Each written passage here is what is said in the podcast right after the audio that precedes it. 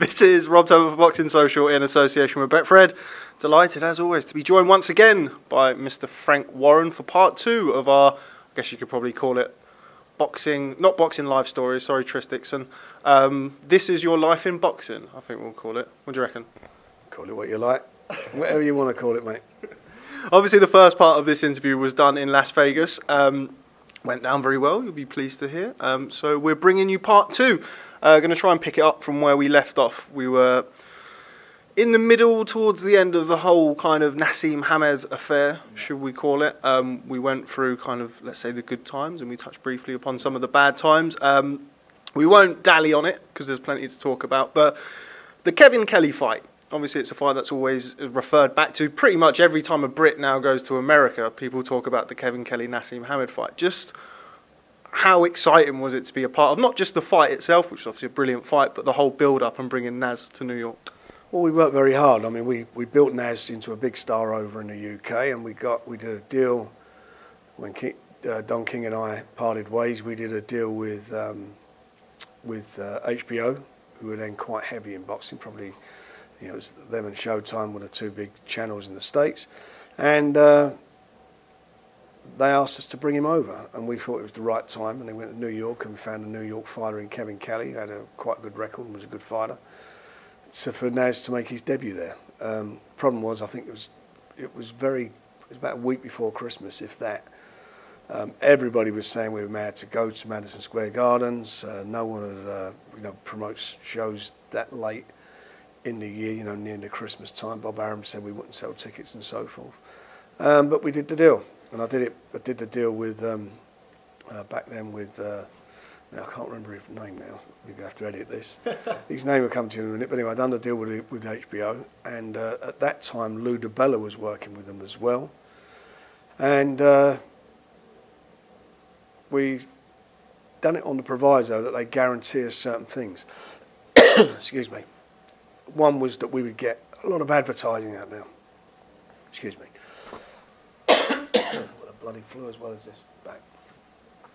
So we did a lot of ad, uh, they would guarantee us some advertising. They would do some, we'd get some adverts over Lincoln Tunnel, Times Square, um, but you know they plastered it. I mean, they, they really did do a good job at HBO with it, and also that um, um, that uh, we would get um, some good sort of PAs for him, personal appearances on shows and so forth.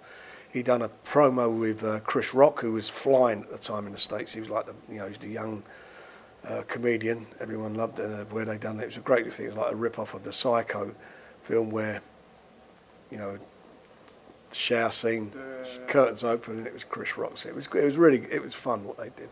And Naz was good at that. You know, and the one thing about Naz, he was, he got it, he understood that. And then the uh, next thing we did was. Uh, got David LaChapelle, who's probably one of the top photographers in the in the world fashion industry and whatever, very very creative, and he did the uh, famous photograph with Naz with his his gloves on fire, which was a great shoot. So yeah, they they HBO really got into it, and as a result, we, uh, we you know we was there. We had the press conference, flew out, um, parked ourselves out in New York, and. Uh, it was uh, it was very you know it was it was, really lively. Unfortunately, um, some prior to that, Naz and Brendan had had a fallout, split up, then got, I got them back together again. But as a result of that, um, Brendan did a book or made some comments in a book called The Paddy and the Prince, which Nick Pitt, respected writer, wrote.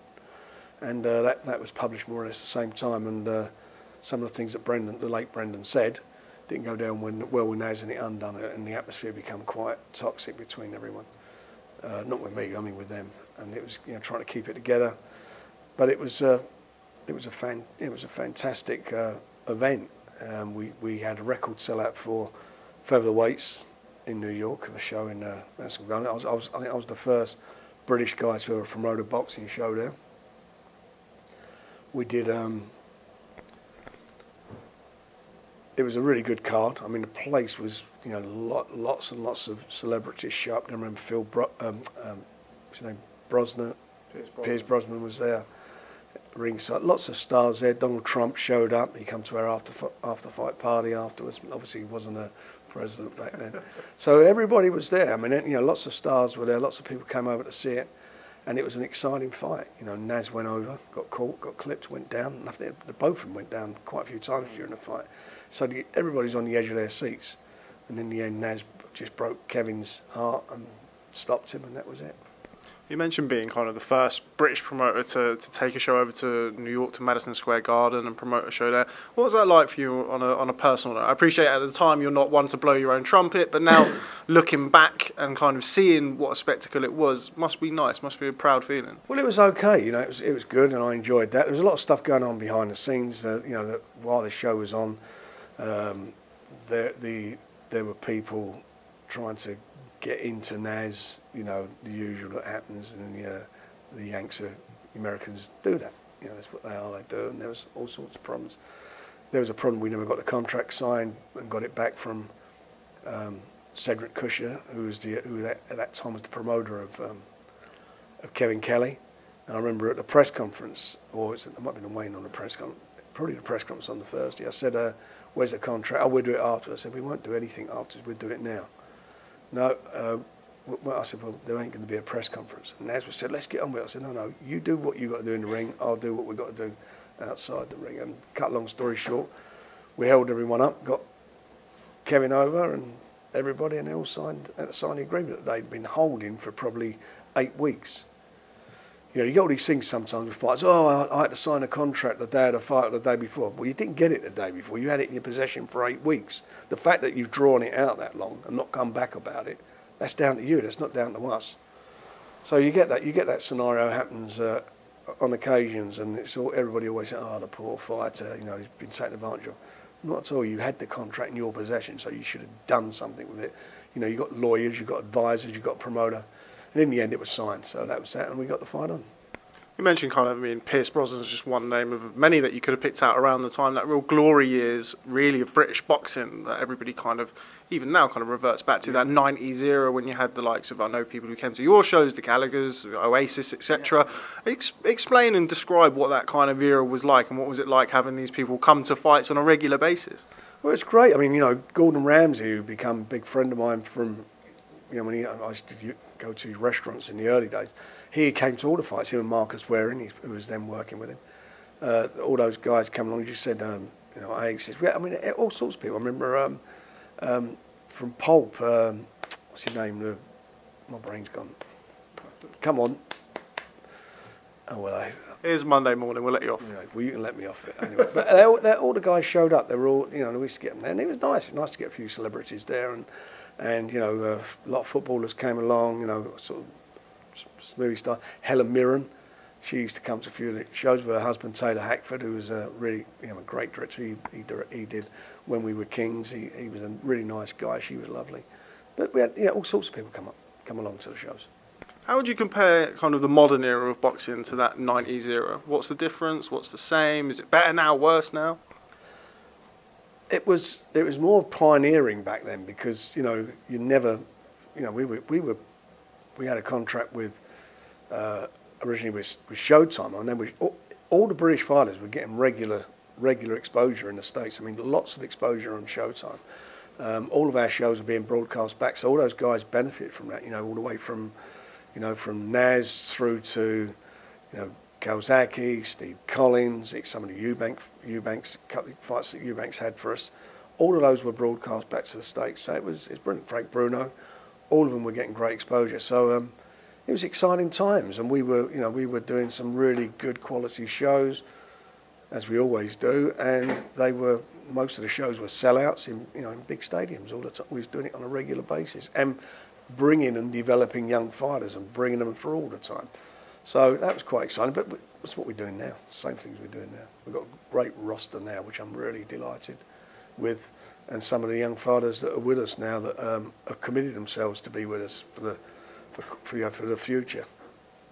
You mentioned Don King when we were talking about Naz. He's somebody you've had um, few encounters with, should we say, over the years, both good and bad. Talk to me about you first encountering Don King. I mean, I think a lot of our viewers or a lot of boxing fans in general, maybe obviously haven't dealt with Don, maybe have a, a skewed idea of him as a person. You've dealt with him, you know him fairly well, as well as anybody. Talk to me about your relationship with Don King. Well, my relationship with Don was, uh, you know, I'd met him many, many, in the first time I met him was in the 70s. Um, you know, when I was a fight fan, going out to see fights, late, late 70s go out see a couple of fights out in the States. And, uh, and when he came over once, but then I got into, obviously into promoting. And uh, once I was in that, we did, you know, we were talking regularly. Then we did to start doing some show, done a few shows together with him. Uh, back in Birmingham, I Pat Cowdell for Azuma Nelson. We did a few more, and then we did. We got together to do.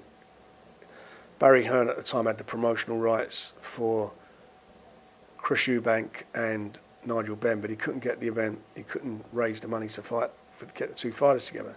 So Don got involved to bring in Showtime, and I did the deal with ITV. I got, I, I got a really good deal out of them, big money in those days, uh, to get the fight on.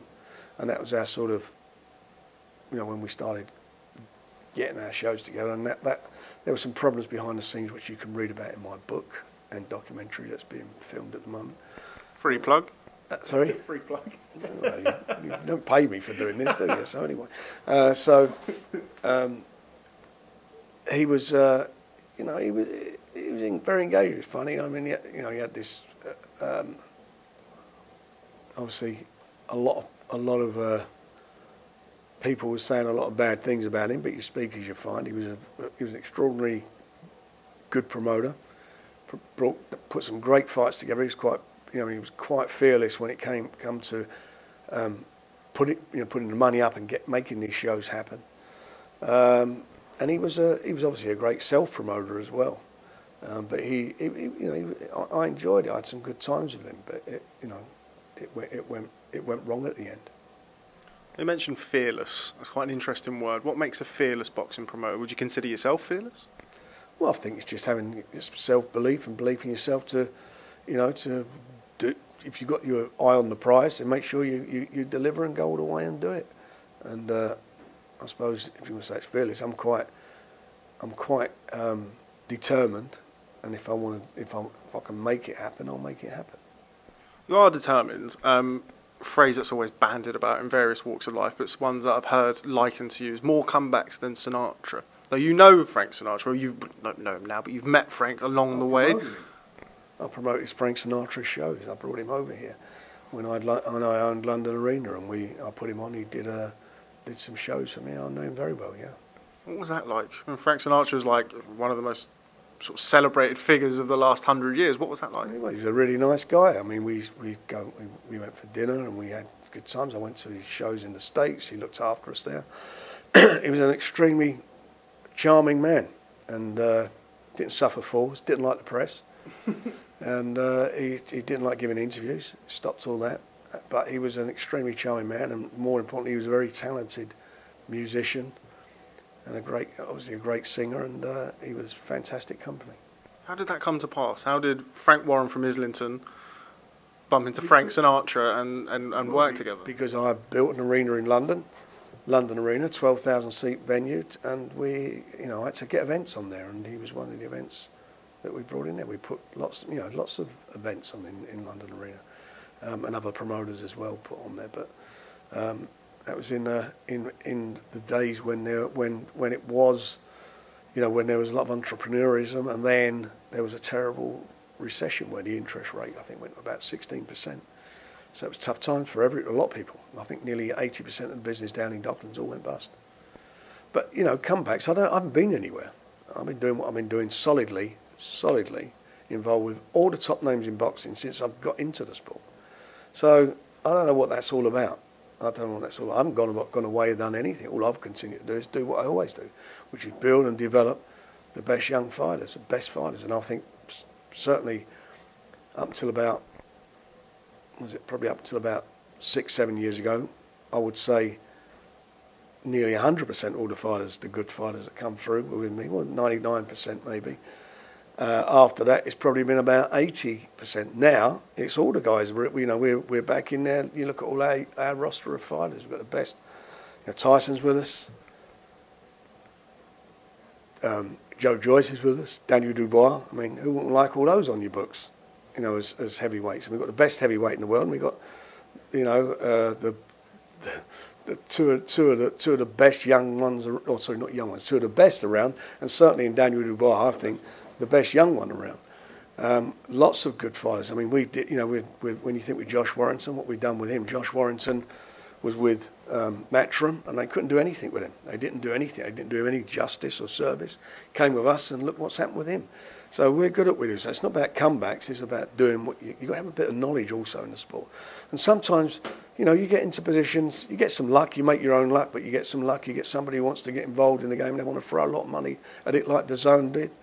DAZN have, and they've thrown fortunes at it. I mean, they they put money into the sport, which is terrific, but madness, you know, from their perspective. The money they've invested, and what I'm understanding that, that you know what they paid out, they could have done that on a much, much more um, healthier budget. So now they've got to recoup their monies. It'd be interesting to see whether they do or they don't. But it's been great for the sport. It's more exposure.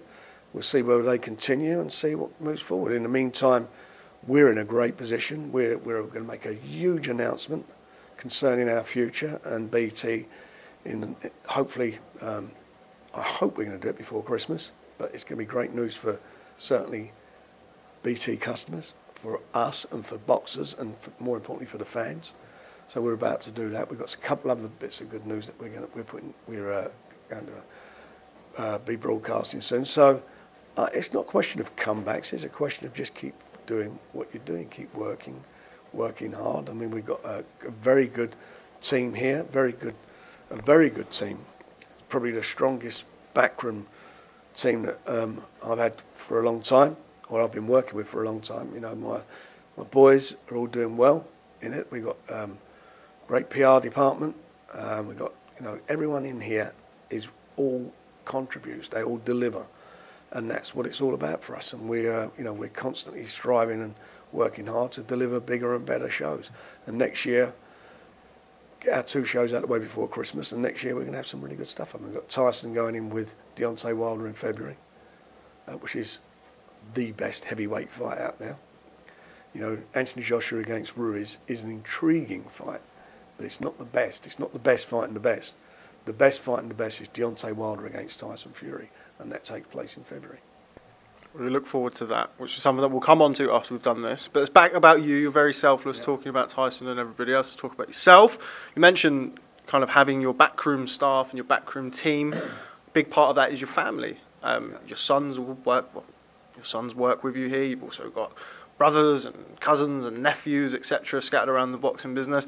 What's that like for you, kind of having it as a family business? Because obviously it wasn't that when when you were young, and it's now you, you've created this family business that you've got your sons and the rest of your family working in. Well, I didn't want my sons working in the business at all. I made it, I've said that in various interviews earlier, but they're you know obviously they've grown up watching boxing, being involved in it. I mean, they didn't come to shows till they were, you know, not, not you know, young kids. I mean, they're a little bit older before they come to shows, but um, they just love the sport. They're involved in and at the end of the day, I, you know, they're all they've all got a good education. They all went to university, um, and I wanted them to golf and do other things. But that's what they decided they want to do. So you've got to support them. So I've, I've you know I've done that, but they all hold their own. They're all very capable, uh, capable in doing in doing what they do, and I'm very proud of proud of all of them in, in, in their endeavours.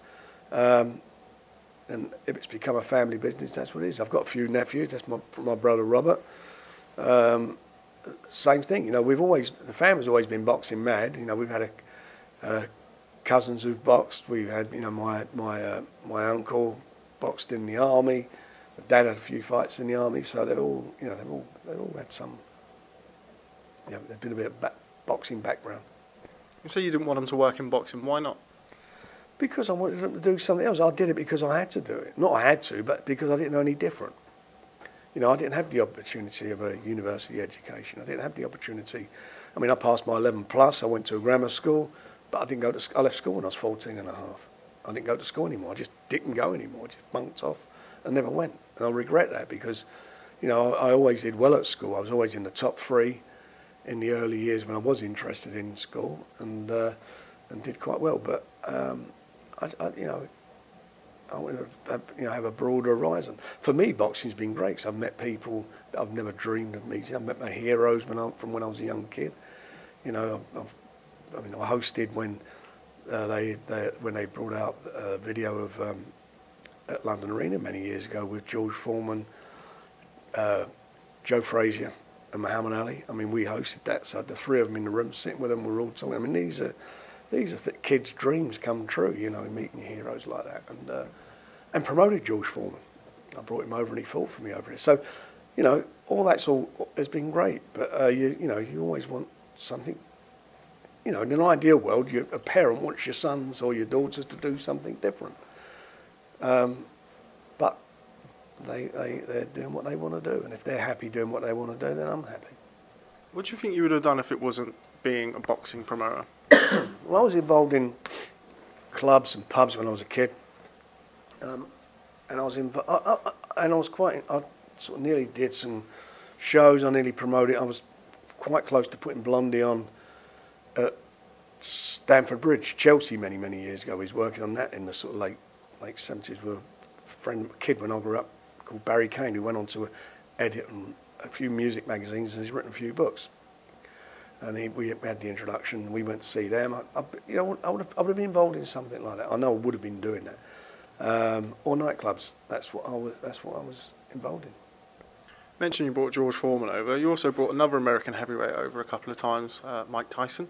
Yeah. Talk to me about your experience of working with Mike Tyson. We'll start with the first fight, which was obviously in Manchester against Julius Francis. What was that like and bringing him over for that? It was very interesting when I brought him over. He was, um, how can I put it? He was, uh, it, it was at the time um, the Lennox Lewis's former promoter, um, Greek guy. I can't think of bloody. I'm terrible now. I can't think of their names.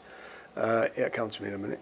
He was in. The, they were trying to bring him over, and Jay Larkin, the late Jay Larkin, who, who ran, who was the uh, vice president of Showtime and ran all their boxing. He called me and told me. So I said, look, I'll do it. Don't worry about that. Shelly Finkel was involved with Mike Tyson back then, and eventually we got a deal together and we brought him over. And he came over, and it was uh, he was good as gold. He was, you know, a lot of people were against him coming here, but he came in. We got he got him in, and he, there's some opposition which you can read, get more detail about in my book and in, my, in the documentary that's coming out. And uh, it was quite interesting. It was quite interesting, and we uh, he was okay. He had his moments. He, he went on a massive spending spree whilst he was here. He, he'd, he'd come out of prison. It was a bit of a thing, really, because by then I'd fallen out with King, and King had been promoted him. And, and that, you know, Jay was incensed with what happened with, between King and myself. He weren't very happy about that. And he, I remember him saying at the time, when we, when we made our settlement, where I, you know, I, we paid King uh, a settlement sum, and he had to then uh, took all his interest away from all the British fights because he was partnering them. So we got the contracts back, come to a settlement, and uh, Jay said we'll get that back ten times over, and that's what exactly happened. So I promoted uh, Tyson, Mike Tyson, and uh, and the, obviously the other shows we did. And at that and at the time, I think Don had been had been the exclusive promoter at Showtime, and that all fell away, which pissed him off. With with Jay, uh, helped to was the other half of the party that um, um, launched Showbox in the States. We launched that and we did shows in the UK. So it was all interesting times with, with uh, Mike Tyson, but as I say, went on a spend, spending spree, spent some ridiculous amounts of money and left an unpaid bill here. So that was your first time with Mike Tyson. All went swimmingly. Um, second time with Mike Tyson, not as smooth as I'm led to believe. Well, we led the show. We announced a show up in Scotland, put it on sale, sold 38,000 tickets in a couple of days. Then he wasn't coming in, so we had to send all the tickets back, cancel the show, etc., etc. Then about eight days later, they said they want to bring him back, and it was a mess. And it, I should have actually said no, we'll postpone it to another time, but they. They were locked in day. And the fact of the matter is, he owed Showtime a, a truckload of money, and they were trying to recoup their money. But we put it on. Obviously, it was difficult for you know for people who were booking tickets to rebook hotels and things. Was a mess. and we did it. At, I think it's Hampden Park in Scotland, and uh, and there's all sorts of problems behind the scenes. He had, he'd left the there was still the unpaid um, bill, uh, which had to be settled, and uh, people issued um, proceedings against him and me. What they issued against me for, I don't know, because I wasn't wearing a jury, and uh, I certainly wasn't laying out millions for him for jury. So anyway, it happened. There was a couple of little bit of problems behind the scenes. We had uh, some disagreements, but at the end of the day, he fought, and he paid for the jury. I mentioned you had disagreements. Now you know what I'm about to ask you. There was an awful, awful lot of rumours swirling around that you had yourself a little fracas with the baddest man on the planet. Can you tell me anything about that? He- Alleged fracas? He he fought, and he paid for his jury. Who did he fight? You? No, he fought Lou Savarese. It was. He was very. He, he was uptight on the night, but you'll read all about it in our book, and it'll be in our documentary. See, I didn't, wasn't aware of this documentary before I came in today, so all of these good questions I've got to ask you. Good question. I'm giving you an answer. I'm teased. You know, you're, you're, you're, uh, you're, you're, you've got an exclusive. There's a documentary. Not exclusive until Netflix asked for the rights. Um, anyway, Mike Tyson, what was it like having him over? Because It was. What was it like having Mike Tyson? When he's in a good mood, it's brilliant. When he's in a bad mood, he's a complete. He was a complete prick. Um, what do you want me to say? It- it- but he, here's a guy that everybody was saying yes to all the time. Yes, yeah, yeah Mike. Oh, was that right? Yeah, and he's, if he had a shout up, yeah, it, you know, if it was pitch black, and he said the sun was shining. Yeah, the sun's shining, Mike. That's how they were with him, and uh, unfortunately, that's not my way, and, uh, and that was it. how much do you think he'd be worth in modern money, so to speak? If he, if Mike Tyson, maybe that Mike Tyson or the Mike Tyson from before he went away, was around today, how big of a star do you think he would be? He'd be huge. He was, you know, at his best, he was probably one of the most exciting young heavyweights that they've ever been. He was a complete wrecking machine, wasn't he? He'd come out. He could box though. He had great head movement, great jab. He was a student of boxing, um, but he just went totally off the rails. And ru- which a lot of talented people. It doesn't just happen in boxing. You've seen it happen with other sports stars. I mean, George Best is a prime example. Alex Hurricane Higgins in snooker. Paul Gascoigne. Well, well, Paul Gascoigne didn't let any people down on the pitch. You know, he never let people down. He had some problems outside, but you know, George Best was retired when he was 27.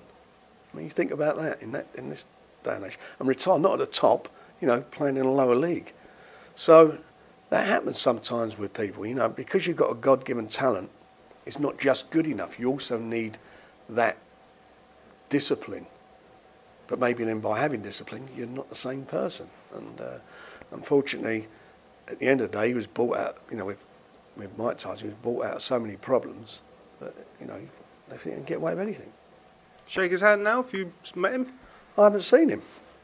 I haven't seen. Well, I'm not. I've not not been anywhere where he's been since. Uh, would I shake his hand? No, I wouldn't want to shake his hand for. I've got nothing. You know. I've got, I've got, mm, he's not a friend of mine. Fight that you'll be unfortunately linked with um, one of the most high-profile fights in British boxing. Certainly, the recent history: Nigel Benn versus Gerald McClellan. Um, infamous in, in, in both positive and negative lights, obviously that night. Talk to me about that night.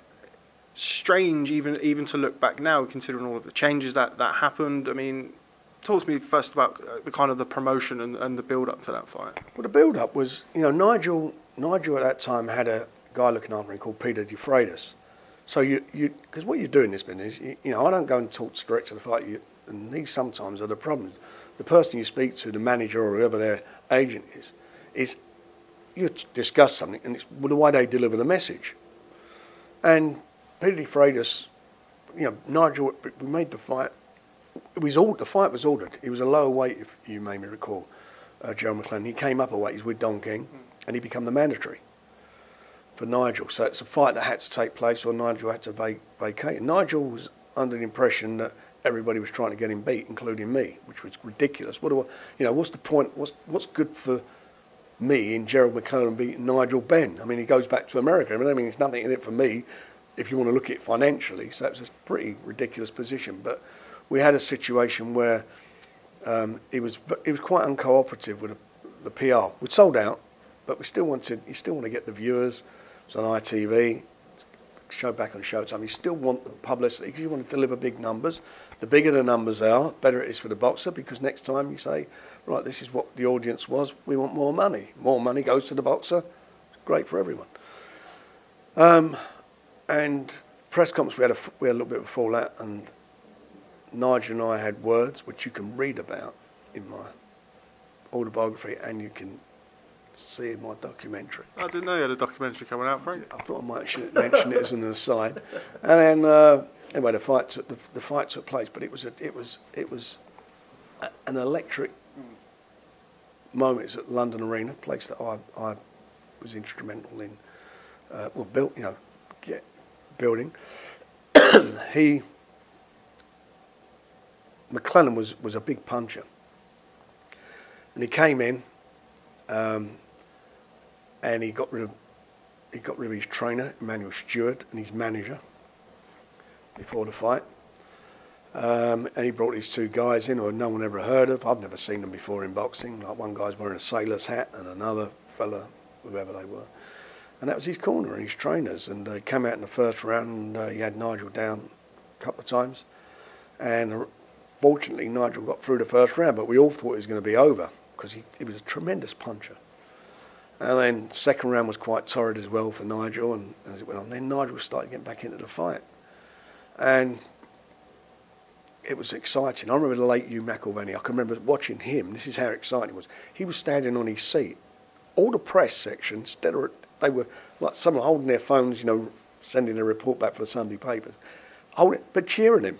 That's it was the most electric fight, brutal fight, and turned out to be a tragic fight and eventually Nigel came through. And in that corner, you kept seeing uh, Gerald kept blinking, blinking a lot. And I, I, I honestly do believe if Emanuel Steward had been in the corner, there might have been another outcome. He may have picked up on what that was. I mean, it's a benefit of hindsight from my point of view, you know. And uh, anyway, he got taken to hospital and uh, he, he was then put in a, a, uh, a drug-induced coma because he had an operation on his brain to relieve the swelling because he had a bleeding on the brain, and uh, that was the start of a, a, a, pretty torrid and horrible time for him and his family. And it was it was quite awful, and there was a lot of things being said. A lot of people, a lot of comments, which I remember at the time, a comment was made about Don King, which um, was untrue. I was there the whole time. Every time anybody went to the hospital, if King went to the hospital, I was there. I heard everything. There's all these things about Don standing at the foot of his bed and um, you know, calling him a quitter and all that. Well, no one stood at the foot of his bed. He was in intensive care. No one was allowed in there. It's just bullshit.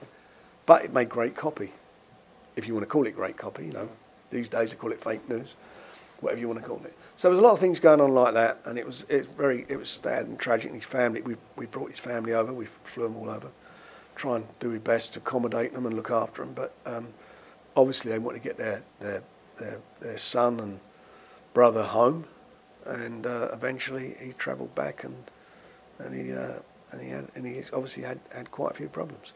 There was a big thing about the money, um, about you know what he got after the fight. He had some advances. One of the things that happened was that um, Emanuel Steward, who's great trainer, whatever, but Emanuel took all his money. the money that was, it was legitimately due to him, management money, etc. But he took it from the purse. That, that came off the purse. So when it comes to settling the purse, you know, that's nothing to do with King or anybody. That came from Emanuel decided he was going to take his money. Would you take your money off a guy who's in a coma or who's, you know, would you take that? I don't think I would, but that's what happened. So that was one of the things that happened. And it was all, it became, it was pretty awful. And, it, and, and I questioned the sport at the time mm. and the, my involvement in it. And I remember talking to Adrian Whiteson, Dr. Adrian Whiteson, who was the uh, chief medical officer of the Boxing Board of Control. And he said, look, you know, tragedy is happening in all walks of life. And we know that boxing's a sport where, you know, you are punching somebody, you're going to hurt them, or you could hurt them. And he, uh, he said, all we can ever do is to try and make it safer and learn from it. And uh, some, out of that bad, some good did happen. Thankfully on the night, what we, one thing we did do, normally the board have a, uh, they, they, they tell you how many, you know, what, you, what the medical requirements are on the night. So you have, you know, an ambulance, etc. We had two ambulances there. We had, we doubled everything. Not for any reason. Luckily, we did. That's what we did that night. Two of everything, which I believe, you know, could have, in some ways, helped. Gerald could it could have been much worse than it was, and it's bad as it is. but it, it could have been much worse. And something that um, somebody else that you know well, Donald McRae, a celebrated boxing writer, Yeah. sports writer, um, somebody who you had a, a large influence on his, his very well known book, uh, Dark Trade. If you're Yeah. watching this interview and you haven't read that book, then shame on you, go and read it. Um, Don speaks in that book about the night with Gerald McClellan and Nigel Benn, but also talks about obviously Eubank and Michael Watson. I've asked this question of, I think I spoke to Nisse Sauerland, who was involved with Eduard Gutknecht, who was unfortunately hurt by George Groves.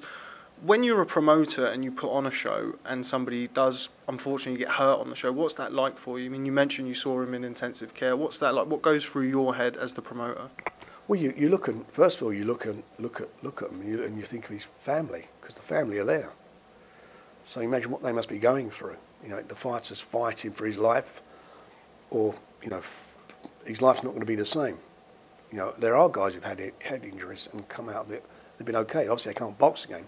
But then you get guys who will go and box again. That kid from who was it went and fought down in Plymouth hmm. last year. He shouldn't have been fighting. People encourage him to get in the ring and you know, you, you wonder about how that happens, but yourself, you look at it, you think, well, you just look at it and you think to yourself, you know, this is not what's supposed to be. But it, it, it does happen. On rare occasions it happens, but it does happen. It is a dangerous sport. That's why every boxer should be aware of the dangers when they step into the ring. And all we can do as people who are involved in it, if we care about the boxers and, and care for the sport, is to try and keep keep improving as much as you can the precautions that you put in, the checkups before fights, that boxers are not cheating in making weight, because that's a big problem. That was a, certainly was a big problem in the uh, 90s uh, with, with boxers going into saunas and you know taking weight off, and that, and that is a dangerous place and a dangerous thing for boxers to do. Um, any form of dehydration, you know, your, the brain sits in a fluid. So if you're taking, you can't make the weight, then don't fight at that weight. Go up a weight. But you get guys who, who, who, who, do things like that, and that can contribute. And I think that contributed as well to Gerald McClellan. I don't think he trained. I know he didn't train as well as he should have done. So maybe, and I know he was going up a weight, maybe he felt comfortable. I don't know, but I, I think that may have been a contributory factor into where, on, on what, what, where he, where he, um, where he is today. Um, but it's, a, it's you know it's a, it's an awful feeling for anybody, not just the promoter, anybody involved in it. You look at it and it's a real terrible, terrible, um, a terrible place to be, horrible place to be for the boxer, dreadful place to be for everybody around me, his family, and you're there and you're watching this and you were involved in it. It's, it's uh, and you do question it. Do you ever question your future in the sport when something like that happens? I have done, but I, I, honestly do believe, you know, I like to believe that um, I've helped in certainly in British boxing in and been instrumental. I think in in getting in improving the uh, the boxers' lot medically. I remember paying. I'm not sure the exact time, but back around that time, when the board introduced the MRI scans, I paid for, I paid for every single boxer in the country to have, or, or who they sent forward to pay for their MRI scans. Um, and no, no other promoter put any money in. No one, which was quite surprising. Did that, um, even when, with a dreadful situation with Michael Watson when he was fighting the boxing board of control, who then, who were fighting him in a court case about the injuries he sustained in the fight against um, uh, Eubanks, Chris Eubanks. Uh, I'd never promoted him, but I got I got them together in a room. I said, "It's ridiculous what you're doing here." I think the board has spent about one and a quarter million pounds on legal fees, and God knows how much he'd spent. Why are you spending all this money? This is crazy. You know, you've got to sort this out. This man's in a wheelchair, and and you are. You know, it's no good saying you knew the risk when you got in there. You also have to be there to you know to protect the boxer. And I, I, I didn't see. I, I just didn't see the sense of all this money being spent when they could have sorted this out, and we eventually did sort it out. Um, I put I put some money in to help. Um, the, the, we run a, a show for him as well, uh, guaranteed underwrote that he would get at least two hundred thousand pounds back in those days, and we delivered for him. We you know we, we got it got it there, and, and Michael, you know, and I never, as I say, never promoted, but I just felt that boxing had an obligation there, and it was crazy what, what was going on. It was just horrible. Um, and you know, Michael's sort of, he's, he's, a brave guy. He's shows what a fighter he is. I mean, he brought himself back. I mean, he's, he's when you when you look at him sort of walking that marathon, that tells you what he's made of. And, and thankfully, uh, um, you know, he's he's financially he's got some comfort level there to, to help him in in in, in his difficult life that he has at the moment. But uh, all you can do is is help. A lot of people talk about it. A lot of people don't do nothing about it. You know, a lot of people. You know, I've said it before. You know, when a promoter's sitting in a sauna with a fighter the night before a title fight, and then his son's tweeting out he can't get any more weight up. Do you not understand? Do you not realise what has happened in this sport because of things like that? And it's not even you. It's not even you saying the fighter's in the sauna. His dad's sitting in the sauna with him. You know, so uh, that is where you draw the line about. You know, what do you want from this sport? You know, what is it about? You know, is it about keep back, keep looking at the bottom line, the cash, or is it about looking after the welfare of the person that you're involved with, the boxer you're involved, and worried, and also the welfare of the sport? And that's why I get, you know, people say, oh, I would say this, but I would say it because, you know what, I've at least I've tried and done things to help, try and help the sport. Um, and, you know, I've pulled fights. I mean, recently we had Ryan Garner, not once, twice fainting at the. You know, they wanted him to fight. Mm. I know the board would not allow him to, but before he even got that, I said, he ain't getting in the ring. Forget about it. It's just not going to happen. How can, that, how can you even think about it? I know why he fainted. Because the lazy little sod never trained and he's gone and taken the weight off, and that's what, what it's all about. You can't let someone get in the ring after that. You just cannot let that happen. It's bad enough. You can't let it happen when they're fainting. You, you know, everybody's there and seen that happen. How can you let that happen? Madness. But there are people who, who do that, and that's why this sport is a bastard sport sometimes. You know, there's no coordination between all the governing bodies working on this, collectively working together, sharing information. Because the only way you're going to stop things like this is sharing information. And now, what I started doing when I was a kid, what they called unlicensed boxing, wasn't licensed by the board, that's the norm now. That is the norm. You look at it, you've got these white collar, blue collar fights, all these guys doing it all the time. What's the medical supervision over that? What, I mean, I, I have no idea, what, you know, what this is. It's just suddenly everything's boxing. KSI fighting, um, the other kid he fought, his name Logan. The first fight, that's a white collar fight. I mean, the second one's a white collar fight. And there any, any amateur experience or anything. That's what they they are. What they are. Good luck to them earning money, and it's great. It's not knocking them. All I'm saying is, don't look at that. That that is what you would call out and out professional boxing. These are guys that have no amateur experience and have no professional experience either. Just jumping in the ring, settling their differences. Good luck to them. I've got a problem with earning money, but that is not what that for me is not what the sport I'm involved with, boxing. That is not boxing. That's two guys duking it out in the ring to see who's the who's the keyboard king, or who's the top banker, or who's the top I don't know, whatever. You know, two fellas having a fight. You know, it's like let's get it on now with Piers Morgan and Alan Sugar. Let's get that on. You know, that's all it. But it's all it is, isn't it? It's no different than that. And if they want to do it, good luck to them, and they know that they know what the risk they're taking. But do not confuse that with what I think is our sport. Our sport's a bit more, you know, when I say it cynically, it's more pure than that, and that's what it is. I've got to take my hat off to them. I'm not knocking them. I have no no intention of doing that, but but do not confuse that with what we do. Final question.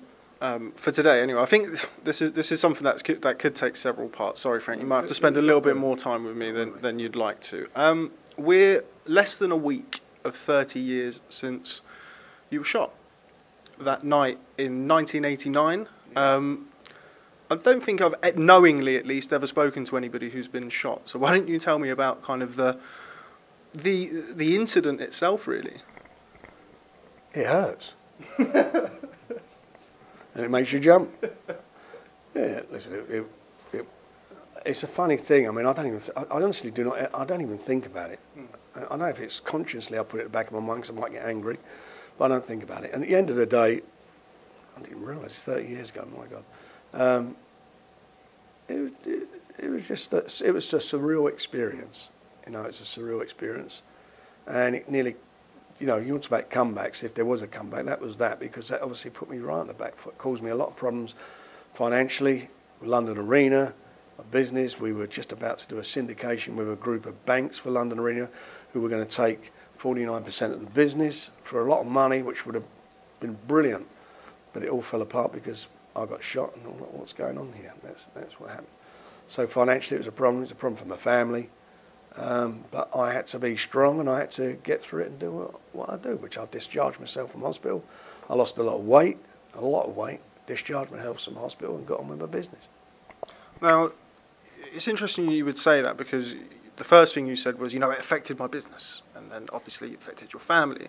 What you didn't mention is the, the physical effects that it had on yourself. I mean, you, you've kind of put the business and then the family and then yourself third. What was it like for you? I mean, you discharged yourself, I believe, after 10 days in the hospital against doctor's orders. About, about after ten days, yeah. I got, I got, I I just, well, I just discharged myself. I come out of the hospital, and it was, it was, it was just a horrible, horrible time. You know, it makes you. I thought about a lot of things at the time, um, and it was, uh, it was like a bit of a wake up call for me, irrespective of what happened. But it's a wake up call how, how maybe how my life was being led, What were, your, how, how I was leading my life. what were your memories of the actual incident? I just remember a bang. I thought it was a car backfiring. And I looked, looked around and I see somebody with a mask on standing there, and he was. I remember his. I remember his hand was shaking. And I heard a click. And nothing, just a click. And I thought it was a joke to start with, but it wasn't. Then suddenly a bang, and then posh hit me. There, I thought it hit me here, but it came out. And then I can remember sort of get. It was too far away for me to grab hold of him. And I went round the other side of the car, and my, my partner then was a, a he was a barrister, solicitor Barrett became a barrister called John Botras. He uh, he ran at him, grabbed him, and put him on the floor, which was a very brave thing to do. I mean, you know, he wasn't like one of the guys from the streets or anything. He was a, a, a blue at, from Trinity College, Oxford, and I always remember he's. I remember he, you know, he, he, I remember him shouting out. He's going, "What the fuck are you doing?" And it sounded quite strange, but anyway, on the floor, and I, then I could. Yeah, that was it. And then your next memory is just, is it, was it waking up in hospital? was it with no, the wife? I, remember everything. There, the ambu- It's a funny thing of witnesses. There was one witness there, late John, John, Jonathan Rendall, who, who's written a couple of books and uh, or had wrote had written a book. Uh, he, he was involved with um, Colin McMillan, and his police statement was that um, he see a couple of black guys, and he remembers me. He, this commo- he remembers sees these black guys hanging outside, and he see me being put into an ambulance and saying away. Well, there was no ambulance; they were on strike. The ambulance was on strike, and I was bundled into the back of a police van. And I remember doing a three-point turn, bumping up the curb, and I'm going. And I, and I remember, and the, and the doctor, the border control doctor, I remember he said, he, he said, "You got a hanky?" And I'm bleeding, and he said, he says, "Hold the hanky." So I'm holding a hanky on my chest, banging around, driving to this called Brook Hospital, which was in a, ironically, a, a, a road called Shooters Hill. and I went up, and I went up in the hospital, and it was, uh, it was, you know, cutting clothes off and all that sort of stuff, and that was it. I didn't mean to laugh when you said Shooters Hill, but that was that was quite. um, what was that like for your family? I mean, at the time, I'd imagine that your boys were kind of were, were very young around the Well, were time. yeah. I mean, Hen- Henry, my wife was pregnant with him at the time, and she'd. Uh, uh, the police went to the house and they told her that I was like 50-50 to make it through the night, and uh, she probably thought, thought it was a Gladys Knight song. But anyway, so at the end of the at the end of the day, uh, she came down and, and I was, they brought me around the next day, and that was it. Then obviously there was there was the trial, which featured one of your ex-fighters, um, Terry Marsh. Um, what was that like? I mean, I'd imagine that must have been painful in a different way, but going through that sort of thing and the rigmarole of bringing your family into court for something like that must have been very stressful. Well, my family didn't go. I mean, I, I because I was the guy who got shot. So I, you know, I gave and I gave my evidence as I as I said. I said I don't know who did it. I couldn't see who did it, and that's with the evidence. So that was that. And he, I think he, I think eventually he was got off. I think it was a majority decision, whether it was. But that's that's what it was. Okay, well, I think we're probably about there for today, Frank. Um, I've robbed enough of Netflix's content for, for one day. You want to? Ah, the real stuff is going to be on that documentary and the book, which will be coming out next year. Yeah, we, we heard that once or twice today already, Frank. Well, I just thought I'd give it a mention. seeing as I don't, seeing as I don't get a fee for this, I thought I'd get something out of it. You get my undying love and respect. Frank Warren, Yeah, thank you. always a pleasure catching up with you. Um, I'm sure people will be hassling me for a third part of this as they have for this part. So hopefully people who have been asking about this enjoy it um, as much as they did the first one. And if you've got anything that you'd like to know from Frank, pop it in the comments and we'll see if we can ask him in part three. You, why don't you do that? You know, do a Q&A. Frank Warren, always a pleasure. Cheers, mate. All the best. That was great.